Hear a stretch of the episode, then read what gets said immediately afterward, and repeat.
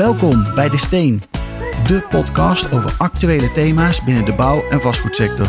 We bespreken maatschappelijke en politieke ontwikkelingen en delen kennis en ervaringen om relevante vraagstukken op te lossen. Van woningbouwopgave en energietransitie tot biodiversiteit en klimaatverandering. Heb jij een inspirerend verhaal? We komen graag bij je langs voor een opname. Deze podcast De Steen wordt mede mogelijk gemaakt door RBF. Dat bestaat uit het jaarlijks RBF Kennisfestival in september, de live-uitzending RBF Draait Door vanuit onze eigen studio in Amsterdam en het maandelijkse kenniskabinet waarbij we politiek en markt samenkomen.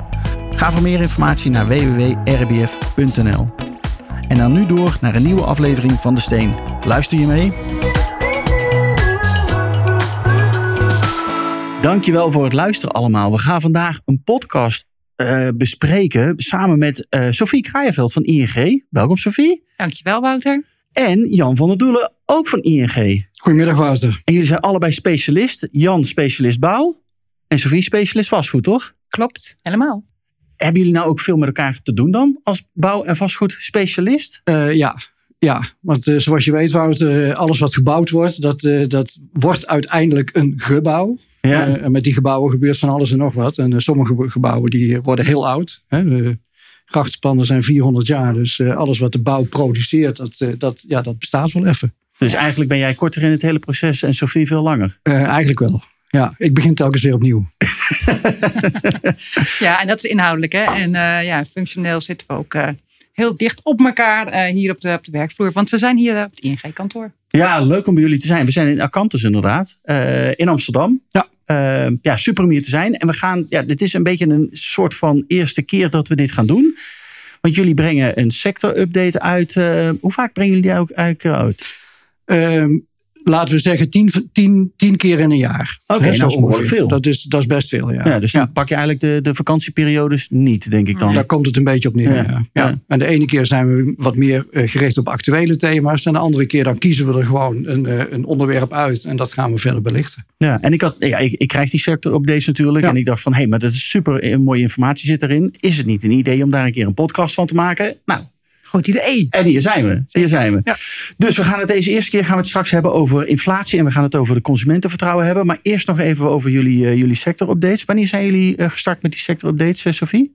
Nou ja, als je dat aan mij vraagt. Ik doe dit werk nu ongeveer een jaar. Maar daarvoor waren ze er al. Oké. Okay. Dus dan zou je naar Jan moeten kijken. En ja. die zei net corona. Ja, ja, corona is ons overkomen, zoals je weet. dat, daar heb jij zelf natuurlijk ook heel veel mee te maken gehad, Wouter. Zeker. Hè? Want jij moest ook in één keer omschakelen. Ongekend. En dat moesten wij ook. Wij, waren, wij waren gewend om onze content uh, op een andere manier uh, aan de man te brengen dan, uh, dan, dan, dan we nu doen. Ja.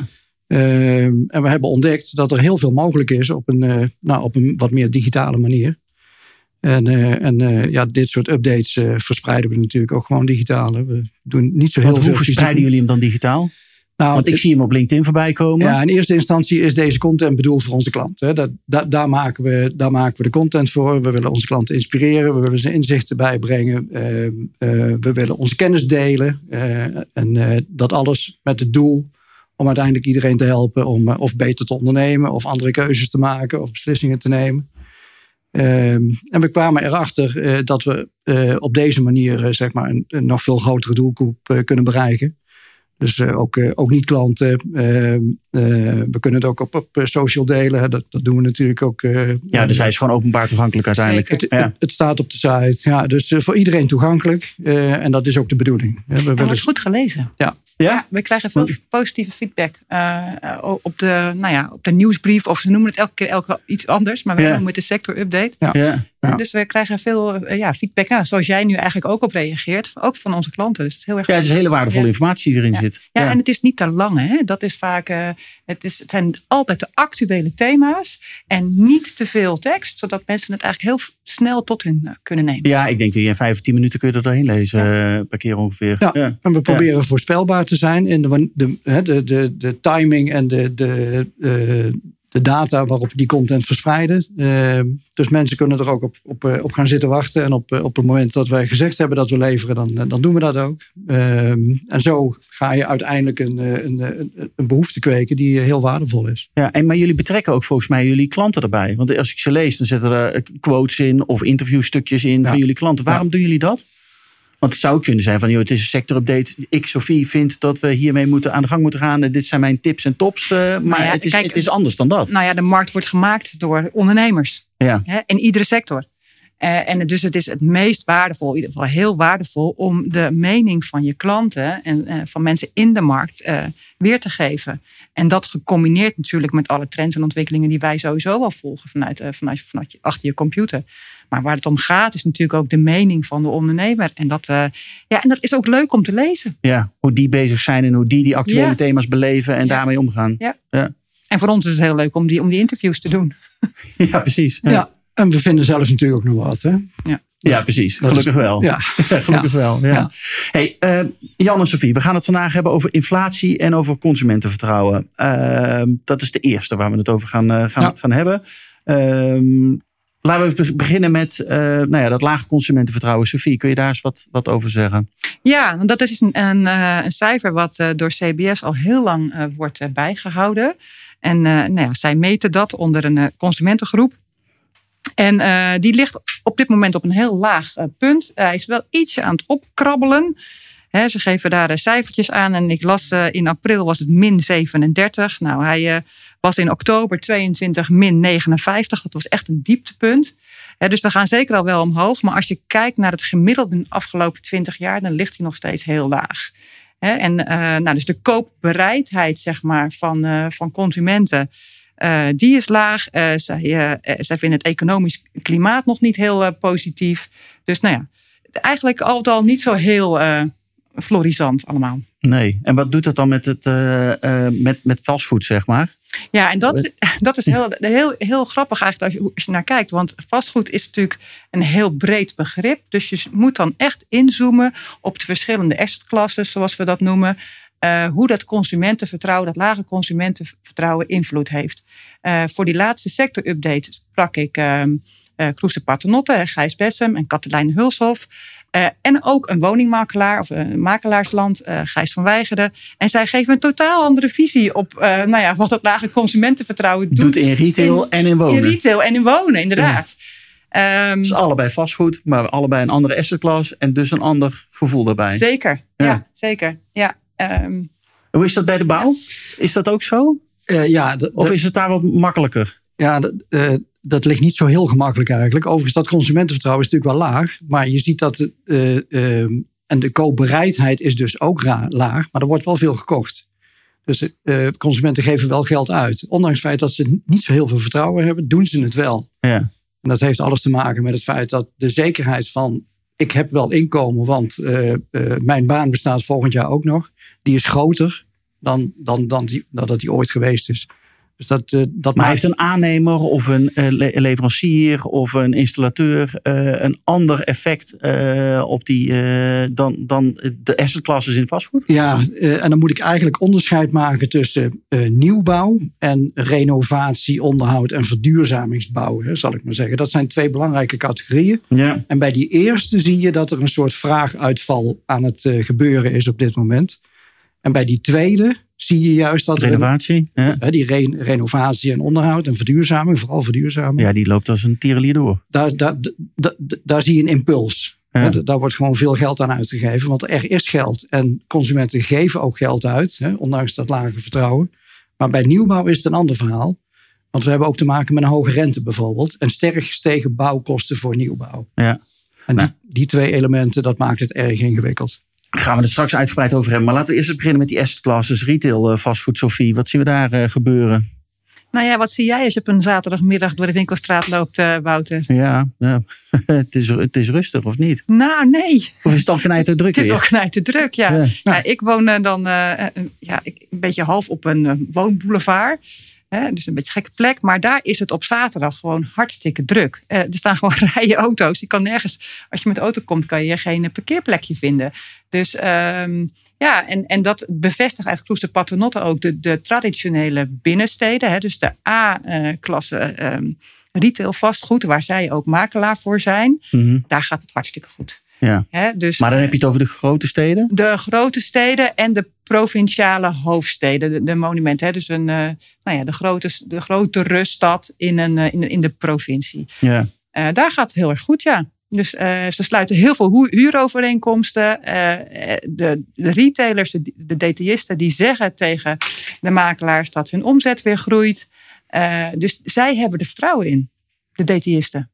Nou, dat klinkt niet verkeerd, toch? Nee, dat klinkt nee. zeker niet verkeerd. Maar, en, maar zitten er ook dan nog problemen met die? Want ik kan me voorstellen dat het de, de kleine dorpen met een dorpskerntje, dat, dat het daar dan lastiger is? Ja, nou dan moet je. de dat... wijkwinkelcentra gaan ook nog goed. Hè? Ja.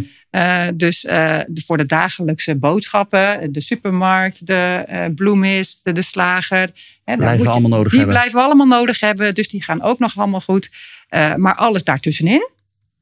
Hè? Dus, dus niet de, de, de, de high street, niet het wijk, dat, dat krijgt het wel. Dat heeft het lastig. En dat heeft dan puur ook te maken met het lage consumentenvertrouwen? Want als dat wat hoger zou zijn, dan loopt dat ook wel weer? Nou, dat durf ik niet te zeggen. Dat durf ik niet te zeggen. Want dat is, maar dan krijg je het weer over een andere trend. Hè?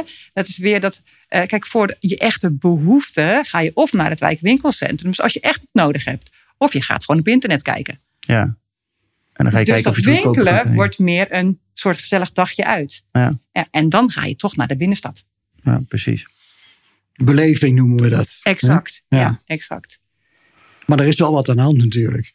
Uh, en je ziet ook hier en daar wel wat leegstand ontstaan. Uh, ja, bij mij in naar Bussum, daar staan echt wel pandjes leeg. En dan denk ik, oei, dat is toch wel... Uh, maar inderdaad, de, de Albert Heijn, die, die, die loopt natuurlijk als een tierenlier. Ja. Ja. ja. vorige week even niet, maar inmiddels, nee, ja, inmiddels weer wel. Ja. Ja. Ja. Nee, maar de Albert Heijn, de Jumbo en allemaal dat soort winkels, uh, dat loopt natuurlijk als een, uh, als een dolle. Nou, raak je trouwens wel, Jan, gelijk een, een punt. Hè? Want ik zeg, de detailisten hebben heel veel, nou ja, die hebben er wel vertrouwen in dat het goed gaat.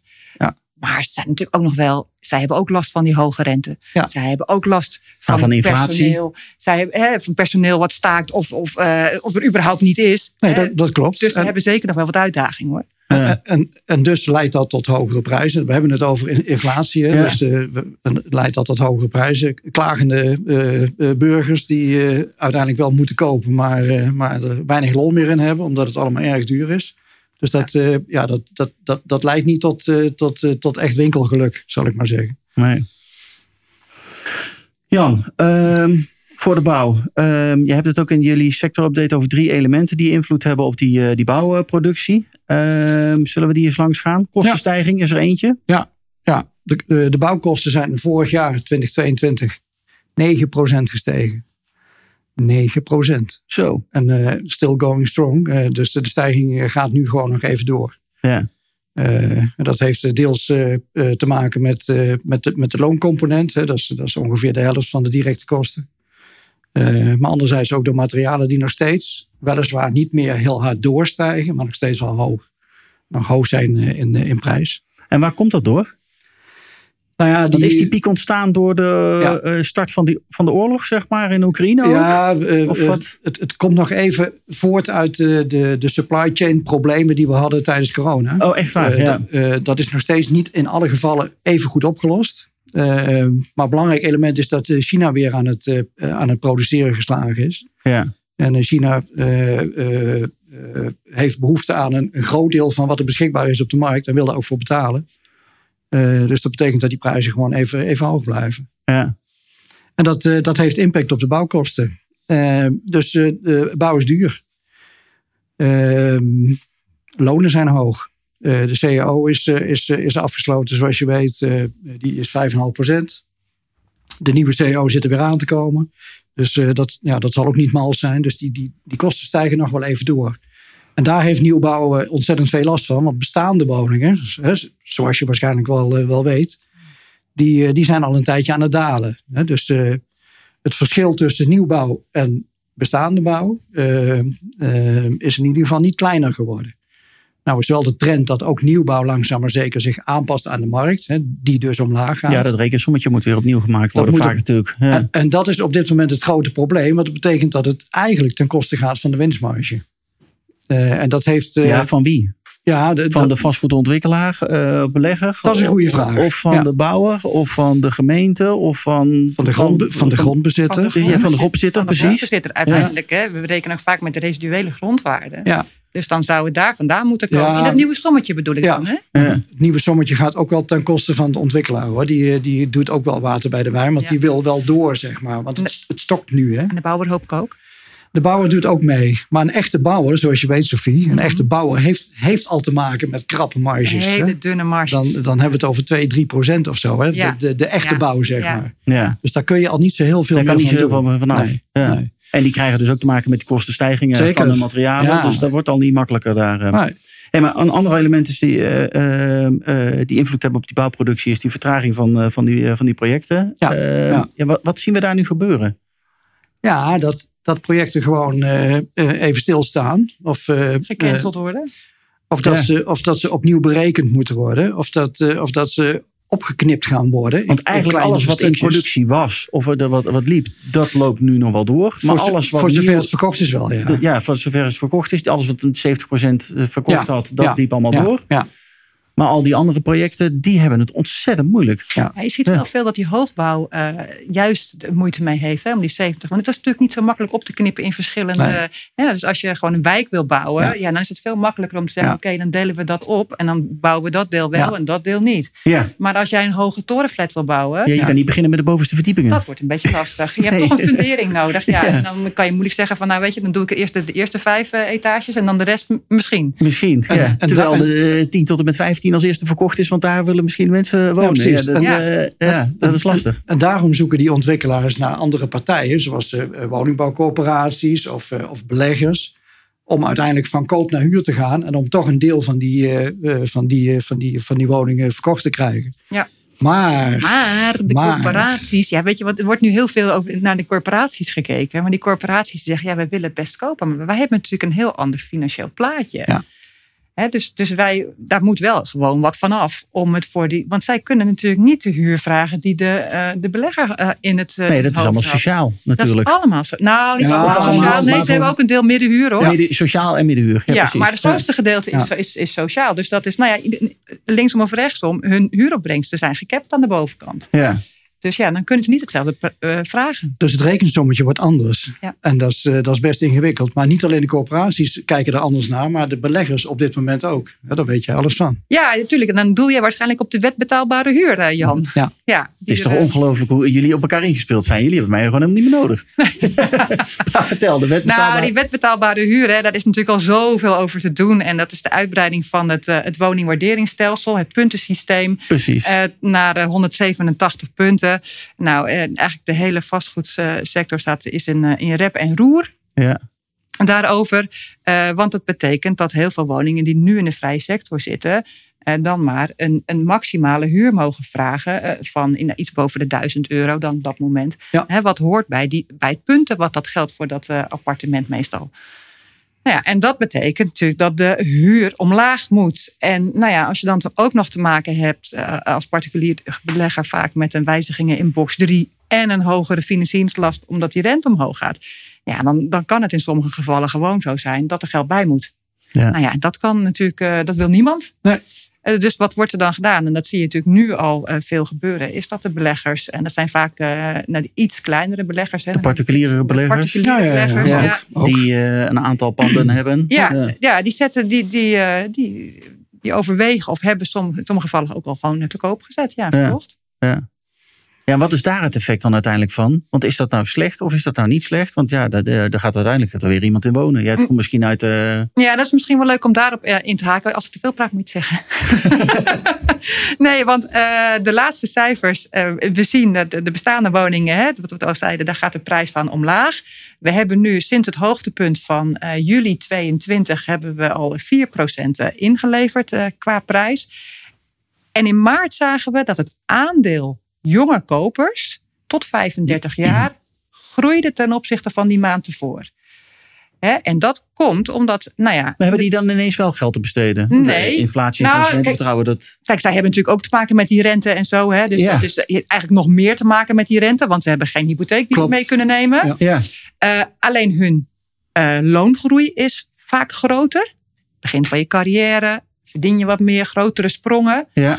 Ehm, en die beleggers, die, wat zij op de markt brengen, zijn vaak de goedkopere woningen. En die beleggers zitten niet meer op het vinktouw om die overbieding te doen. Nee, dus ze hebben wat meer ruimte. Er is steeds wat ruimte ontstaan. Ja. Maar dat is op zich niet verkeerd. Eh, op Dat zich die jongeren wat kansen Nee. krijgen op de, op de eh, woningmarkt. Nee, eh, d- zoals de markt zich nu ontwikkelt, komen er uiteindelijk ook meer kansen weer voor starters en jonge, eh, jonge in, eh, instromers, eh, Ja. zal ik maar zeggen. We, we verwachten ook niet dat die rente nog heel erg door gaat stijgen. hè. Die blijft op dit moment redelijk stabiel liggen. Ja, die, eh, Gaat die weer zakken? nee, dat Nee. zien we nee, mensen zeggen dat die gaat zakken. nee, maar dat, ook, de- de- dat, ja. dat zien wij niet gebeuren. Nee. nee, ook niet op lange termijn? nou, dat we weer teruggaan naar wij 3, 2, 1 wij pro- procent? we proberen twee jaar vooruit te kijken. Veel meer, eh, dat durven we niet aan. En eh, eh, in, of over die periode gaan we uit van een eh, sta- sta- Stabiel? stabiel beeld. Want wat is het nu ongeveer? 4,5, 5? Ehm, Nee. de, eh, de tien jaar staat, dat is de, laat ik maar zeggen, de funding waar het allemaal op gebaseerd is, die, eh, die schommelt rond dit, op dit moment rond de 2,6. En daar komen natuurlijk opslagen bovenop. Dus afhankelijk van eh, hoe, hoe, hoe hoog je loan to value is, eh, Ja, ja. of je financieel gezond bent, et cetera, et cetera, zal dat ergens eh 4, 4,5 daar die kant uitgaan. Ja. Ja, misschien Richting- hoger. richting Ja, vijf, vijf, richting vijf, vijf ja. wel Ja, vaak, precies. ja. Ja.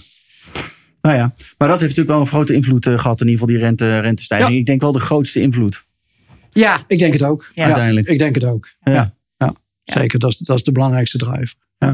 Hey, we hadden het over de bouwproductie. En we Ja. hebben er twee gehad. Kostenstijging was één. eh. Vertraging van projecten was twee. Een ander de- element wat invloed heeft op die bouwproductie. Beperking van activiteiten. Wat, wat, er- toevallig vandaag nog een stuk op, op LinkedIn over gepost. Ehm, eh, ja, wat doe je als bouwer in deze tijd? Hè? Het nieuwbouw stokt, allemaal lastig. Je krijgt nieuwe projecten krijg je moeilijk aan de man gebracht. Ehm, eh, maar je moet toch zorgen voor productie. Want uiteindelijk heb je wel een, eh, een- een bedrijf en vaste kosten en personeel. En eh, dat, moet allemaal betaald worden. Ehm, dus is de, zeg maar de, de, de switch naar eh, meer activiteit gericht op onderhoud en renovatie en verduurzaming ligt misschien voor de hand. En veel bedrijven denken ook wel om wat meer op dat soort activiteiten gericht te gaan zijn de komende jaren dan alleen maar op nieuwbouw. nieuwbouw. Dus ze proberen wel hun personeel vast te houden. Ja, ja, want personeel is schaars op dit moment. Eh, Ja. Je kunt moeilijk aan goede mensen komen. En zometeen, over een, over een, een, een x-periode, als het allemaal weer, weer goed gaat, dan wil je wel die mensen eh, eh, nog voor je in dienst hebben. Want, want eh, dat hebben we misschien geleerd van de vorige crisis. Of want de vorige crisis hebben we, dat, hebben we dat niet zo goed gedaan, Nee. Sophie. Nee, dat is een goede vraag inderdaad. Want toen zijn er heel veel mensen de bouw- eh, en vastgoedwereld verlaten. Dat was op en die zich kreeg je wel- bijna niet meer nee, terug, toch? Op zich was dat een goed, een, een, een goed iets. Hè? Want De financiële crisis was heftig. Eh, Dat, dat ging echt wel heel snel. Ja, Dus een heleboel bedrijven hebben op dat moment besloten van we gaan afschalen. En dat betekent ook mensen eruit. ja. In totaal zijn al 100.000 mensen verloren gegaan voor de sector. Waarvan de helft maar teruggekomen is. En de Hmm. andere helft gewoon structureel verloren is gegaan. Dat willen we niet nog een keer. Want we hebben die mensen niet meer. Nee, je krijgt ze niet meer terug. Je hebt ze gewoon knijterhard nodig. Ja, dat Ja. klopt. Maar Ja. dat, is, dat is wel een risico. Want je moet dan wel door kunnen blijven produceren. Omdat je niet gaat afschalen. Ja. Maar Eh, hoe zit dat in vastgoedland? Eh, eh, Raken we daar mensen kwijt op dit moment? Nee, dat- niet dat ik weet. Nee. Ja, nee. het is ook een hele andere Ja, markt. andere hè? markt, Hele andere ja. markt. Ja. We- we- we- Ja. Je Ja. produceert in principe niks. Dus je hebt, Ja. je hebt veel minder mensen ook nodig. Hè? Ja, nee, dat scheelt. Ja. Maar wat En ik ja, wel even wil zeggen, eh, je kunt als bedrijf wel, wel willen om een andere activiteit te gaan doen. Maar je moet wel even bedenken of je daar ook goed in bent. Eh, Ja. Wat bedoel je daarmee? nou, ehm, eh, het bouwen van, eh, van, een, van een nieuwe woning is een hele andere activiteit. eh, dan het verduurzamen van een complex voor een woningbouwcoöperatie. Of, eh, of het grootschalig renoveren van, van Van woningen. een, ja. Dat is toch even wat anders. Of een kantoor transformeren naar woningen. Whatever. Ja. Dat zijn andere activiteiten. Eh, en je kunt niet zeggen van ik doe dat even voor twee jaar. Dan ga ik weer gauw terug naar nieuwbouw als het weer kan. Eh, er zijn andere partijen die daar beter in zijn dan jij op dit moment. Hm. Dus de vraag is of je daarmee de, de opdrachten voor je gewonnen krijgt. En of je de markt niet gaat verstieren ook voor die andere partijen. Dat, dat, zijn, eh, dat zijn wel overwegingen die, die je goed te harte moet nemen. Ja. Hey, nou zijn we net, Sofie, hebben we het gehad over die eh, retailmarkt, woningmarkt. Jij noemde ook makelaarsland. Ja, Eh, ik had, eh, ik had. Gijs van Weigeren gesproken, ja. Ja. Ja, nou, wat het mooie is van Makelaarsland vind ik zelf dat zij ook hun eigen data echt eh, helemaal bijhouden. Hè. Het is natuurlijk een, een- voor- vooral een, nou, een, makelaar die zelf, waar je het zelf moet doen, zeg maar. Maar ze hebben veel data en zij zeiden, en dan moet ik even op mijn lijstje kijken. Oh ja, dat inderdaad, ik heb het over die overbiedingen gehad. En nou, zij hadden daar cijfers bij.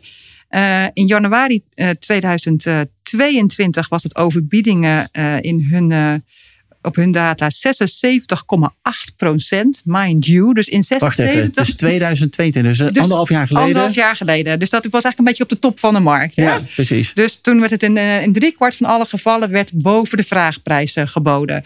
En eh, in 23, dus een jaar later, eh, was dat gezakt naar eh 20 procent. Dus was dat nog maar 1 vijfde. Wow. Dus nog steeds wel overbiedingen. Ja. En, en ik vraag me af, en ik heb dus nu geen cijfers van, van een Van mij? Of, van, eh, van ja, mij. dus nu begin Ja, mei. die die Ja. zag ik, die zag ik eh, laatst voorbij komen, Van Sophie. ook aantal overbiedingen ook, heb je die? Ja, die eigenlijk bijna gereduceerd tot, eh, tot, Tot nul. Ja, nou, dat, dat Ja. had ik ook wel verwacht. Ja. Ja. Ja. Dus dan zie je keihard naar beneden gaan. eh. Bizar. ja.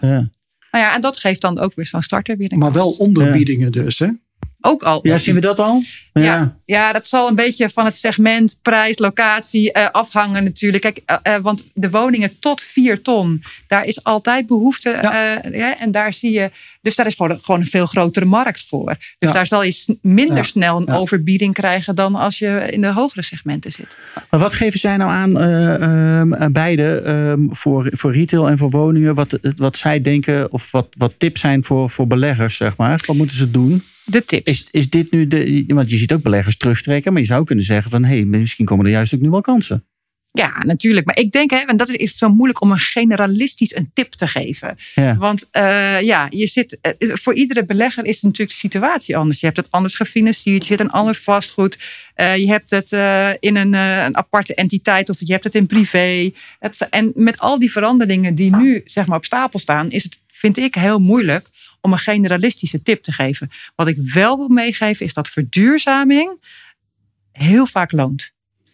En dat komt, wordt alleen maar meer. Want we, eh, we krijgen dadelijk een CO2-belasting eh, eh, op de uitstoot. Dus hoeveel gas jij verbruikt in je huis. dat zag ik gisteren bij je voorbij komen. Ja, nou ja, dat gaat ook geld kosten. Dus dan kan de energieprijs wel omlaag. Maar dan krijg je weer een belasting ervoor in de plaats. Dus linksom of rechtsom, verduurzaming van, een, van vastgoed. Je krijgt ook meer punten voor in het, in het stelsel. Dat is eh, volgens mij altijd een goed idee. Ja. Ja. Jan, voor jou, wat is, eh, zijn de tips eh, voor de bouw, eh, bouwwereld? Ja, wat, wat ik net zei, van, eh, eh, blijf vooral nadenken over datgene wat je, eh, wat je goed kunt. Eh, blijf dat vooral ook doen. En eh, ga, ga niet snel iets anders doen waarvan je de twijfels hebt of je daar succesvol in kunt zijn. Eh, maar kijk gewoon eh, naar de kwaliteit van je onderneming en probeer maximaal efficiënt te zijn. Dat, daar is vaak nog heel veel in te winnen. Ehm, eh, het, het, het is maar een element wat bijdraagt aan, eh, aan, aan een betere betaalbaarheid van je eindproduct uiteindelijk. Hè. Dat zit hem ook in andere dingen. Ja. Maar ook in de eff- eh, efficiëntie van je eigen bedrijf. En als je dat gewoon ook kunt optimaliseren door industrialisatie en door digitalisatie en misschien ook door andere toepassingen nog. Dan, dan hou je in ieder geval een goede voorsprong op, op je concurrenten. En kijk Maar ja, dat is niet makkelijk, want in deze tijd om daarin te gaan investeren, Nee, nee. dat is natuurlijk een moeilijke beslissing. Ja, dat is een hele moeilijke beslissing. Maar uiteindelijk eh, voor de betaalbaarheid van, van je eindproducten, dat, de markt vraagt er ook om. Ja. De overheid stuurt er ook op. Hè. Eh, eh, Hugo de Jong is heel druk bezig met het eh, aan de man brengen van flexwoningen. Eh, eh, Dat is een van de dingen waar hij mee bezig is. Maar dat, het is hij is wat hij allemaal aan het doen hij, Ja. is, hij is met heel veel dingen bezig, maar hier ook mee. En Ja. dat moeten er uiteindelijk 15.000 worden per jaar. Eh, en ja, daar heb je industrialisering voor nodig. Dat, dat kan niet anders. Nee. Dus er moet wel geïnvesteerd worden in die industrialisering. Maar er moet ook wel een beetje voorspelbaarheid zitten in de afzet daarvan. Mooi. Sophie, Jan, nog iets toe te voegen aan deze inflatie- en consumentenvertrouwen podcast? Nee, ik eh, zou zeggen, eh, de volgende eh, thema-update, eh, waarvan we het onderwerp nog niet hebben vastgesteld, eh, eh, die, die gaan we op deze manier ook even bespreken. Nou, dat lijkt me een goed idee. Leuk. Nou, ik ben ook heel benieuwd wat de luisteraars ervan vonden. Of ze dit interessant vinden. En dan eh, komen wij snel bij, eh, bij jullie terug. Sophie Kraaienveld, Jan van der Doelen, dank jullie wel. En eh, voor iedereen die hiernaar geluisterd heeft, een hele fijne dag. Dank je. Goed zo. Je luisterde naar de podcast De Steen. Hopelijk hebben we je geïnspireerd om een beter gebouwde omgeving te creëren. Er kan al namelijk zo ontzettend veel. Deze podcast wordt mede mogelijk gemaakt door RBF. Dat bestaat uit het jaarlijks RBF Kennisfestival in september, de live-uitzending RBF draait door vanuit onze eigen studio in Amsterdam en het maandelijks kenniskabinet waarin markt en politiek samenkomen. Voor meer informatie ga naar www.rbf.nl. Het team van RBF wens je een fijne dag toe. Bedankt voor het luisteren en hopelijk tot snel.